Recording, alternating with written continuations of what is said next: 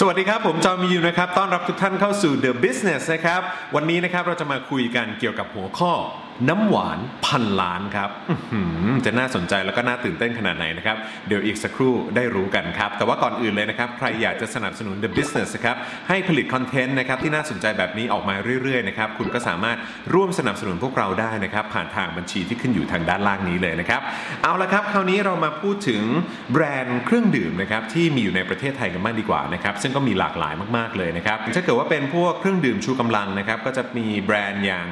M150 นะครับกระทิงแดงนะครับหรือว่าคาราบาวบาวแดงอะไรพวกนี้นะครับถ้าเกิดว่าเป็นเครื่องดื่มแอลกอฮอล์นะครับก็จะเป็นสิงห์นะครับแล้วก็ช้างนะครับตีคู่กันมานะครับถ้าเกิดว่าเป็นน้ำผลไม้นะครับก็จะมีอย่างทิปโก้อย่างมาลีนะครับถ้าเกิดว่าเป็นชาเขียวก็จะมีอิชิตันนะครับมีโออิชินั่นเองนะครับสังเกตดูนะครับว่าแต่ละชื่อที่ผมพูดมาหรือว่าแบรนด์เครื่องดื่มแต่ละแบรนด์เนี่ยนะครับ เขาเนี่ยจะมาคู่กันก็คือจะมีเป็นอันดับหนึ่งอันดับ2นะฮะอันดับ 3 เหล่านี้เนี่ยก็เราจะสังเกตแล้วก็นึกออกได้ตลอดเวลานะครับ แต่ว่าถ้าเกิดพูดถึงตลาดน้ำหวานสิครับ คุณนึกแบรนด์ไหนออกบ้าง เท่าที่ผมนึกได้เนี่ยมีอยู่แค่แบรนด์เดียวเท่านั้นนะครับ และผมไม่สามารถจะนึกอันดับ 2 อันดับ 3 อันดับ 4 ขึ้นมาได้เลยนะครับ แบรนด์เดียวที่อยู่ในใจผมและนึกออกตอนนี้เนี่ยก็มีเพียงแค่ Hell's Blue Boy ครับ ซึ่ง Hell's Blue Boy เนี่ยครับจริงๆแล้วก่อตั้งมาตั้ง 61 ปีแล้วนะครับตั้งแต่ปี 2502 นะครับโดยพี่น้องตระกูลพัฒนาอเนกนั่นเองนะครับซึ่งแต่ก่อนเนี่ยตระกูลนี้เนี่ยเขาก็ทำธุรกิจเกี่ยวกับโชว์หวยนะครับแล้วก็เมื่อลองมาสังเกตตลาดในช่วงนั้นดูนะครับก็ยังไม่มีใครจับธุรกิจเกี่ยวกับเรื่องของน้ำหวานเลยครับทางพี่น้องตระกูลพัฒนาอเนกนะครับก็เลยร่วมกันคิดค้นนะครับสูตรของน้ำหวานขึ้นมานะครับแล้วก็สร้างแบรนด์ Hell's Blue Boy ขึ้นมานั่นเองครับซึ่งตอนนั้นนะครับพวกเขาก็ได้ตั้งบริษัท Hell's Trading ประเทศไทยขึ้นมานะครับซึ่งทำธุรกิจเกี่ยวกับน้ำหวาน แล้วก็น้ำตาลก้อนนั่นเองครับ ที่น่าสนใจมาก ๆ เลยนะครับ ก็คือ Hell's Blue Boy เนี่ยนะครับ เป็นน้ำหวานนะครับที่เข้าถึงคนทุก ๆ กลุ่ม ทุก ๆ ระดับอย่างแท้จริงเลยนะครับไม่ว่าจะเป็นร้านขายแบบรถเข็นธรรมดาทั่ว ๆ ไปนะครับ ไปจนถึงร้านขนมขนาดใหญ่นะครับ หรือว่าร้านขนมที่มีชื่อเสียงแล้วก็ชื่อดังเนี่ยนะครับ ใช้ Hell's Blue Boy หมดเลยนะครับทำให้เห็นได้เลยนะครับว่าสำหรับ Hell's Blue Boy เนี่ยนะครับลูกค้าของเขาเนี่ยนะครับถือว่ามีวงกว้างมาก ๆ เลยนะครับแล้วก็สามารถจับกลุ่มได้ทุกตลาดเลยนะครับหลายคนนะครับอาจจะมีความรู้สึกนะครับว่า Hell's Blue Boy เนี่ยจริง ๆ ก็อยู่มานานแล้วนะตั้ง 61 ปีอะแบบนี้เนี่ยจะอิ่มตัวหรือเปล่านะนะฮะแล้วก็เรื่องของการทำธุรกิจเนี่ยในช่วงที่ผ่านมาเนี่ยนะครับมีการเติบโตขึ้นบ้างหรือเปล่านะครับเรามาดูผลประกอบการของ Hell's Trading ประเทศไทยกันดีกว่านะครับในปี 2560 นะครับรายได้ 2,594 ล้านบาทกำไร 465 ล้านบาทครับ ในปี 2561 นะครับ รายได้ 2,889 ล้านบาท กำไร 749 ล้านบาทครับ และปี 2562 นะครับ รายได้ 3,769 ล้านบาท กำไร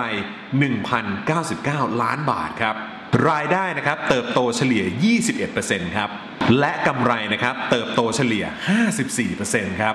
ไม่ธรรมดาเลยนะฮะ แต่ว่าเราต้องสังเกตด้วยนะครับว่ามีเหตุการณ์ที่สำคัญเกิดขึ้น 2 อย่างนะครับที่เกี่ยวข้องกับเรื่องของผลกำไรแล้วก็รายได้ที่ได้เพิ่มขึ้นมานะครับก็คืออมีการขึ้นราคานะครับจากการถูกเรียกเก็บค่าภาษีสรรพสามิตนั่นเองนะครับรวมถึงนะครับมีการขยายฐานลูกค้านะครับไปที่ฝั่งสหรัฐอเมริกานะครับยุโรปนะครับแล้วก็หลาย ๆ ประเทศในเอเชียด้วยครับก็เลยไม่น่าแปลกใจเลยนะครับที่พวกเขาสามารถทำรายได้และกำไรนะครับแตะหลักพันล้านได้ในช่วงที่ผ่านมาครับ ราวนี้สิ่งที่น่าสนใจนะครับก็คือว่ากำไรแบบนี้เนี่ยนะฮะถือว่าเขาได้กำไรขนาดไหนนะครับเราลองมาดูนะครับสำหรับแบรนด์อื่นๆนะครับที่อยู่ในตลาดที่ทำเกี่ยวกับเครื่องดื่มกันมากดีกว่านะครับว่าถ้าเทียบในเรื่องของกำไรแล้วเนี่ยนะครับ Hell's Blue Boy นะครับอยู่ในอันดับที่เท่าไหร่นะครับอะเราลองมาดูนะครับตัวอย่างกำไรของบริษัทนะครับผู้ผลิตน้ำประเภทต่างๆ ที่จดทะเบียนอยู่ในตลาดหลักทรัพย์นะครับโอสถสภาครับ3,259 ล้านบาท คาราบาวครับ 2,506 ล้านบาท โออิชิครับ 1,234 ล้านบาทเฮลซ์บลูบอย1,099 ล้านบาท อิชิตันกรุ๊ปนะครับ 407 ล้านบาท ทิปโก้ 208 ล้านบาท และมาลีครับ ติดลบนะครับอยู่ที่ 210 ล้านบาทครับและที่น่าสังเกตนะครับก็คือว่าแต่ละบริษัทเนี่ยนะครับเขามีการแตกลายนะครับแบรนด์ต่างๆออกมาภายใต้เครื่องดื่มของเขาเนี่ยเยอะแยะมากมายนะครับแต่ Hell's Blue Boy ครับเขายืนหยัดนะครับด้วยหนึ่งผลิตภัณฑ์ของเขานะครับและสามารถทำกำไรได้ขนาดนี้ถือว่าไม่ธรรมดาเลยนะครับและถ้าเกิดว่า พวกเขาเนี่ยตัดสินใจนะครับเข้าสู่ตลาดหุ้นนะครับมูลค่าของบริษัทเนี่ยจะแตะประมาณ 20,000 ล้านเลยทีเดียวนะครับ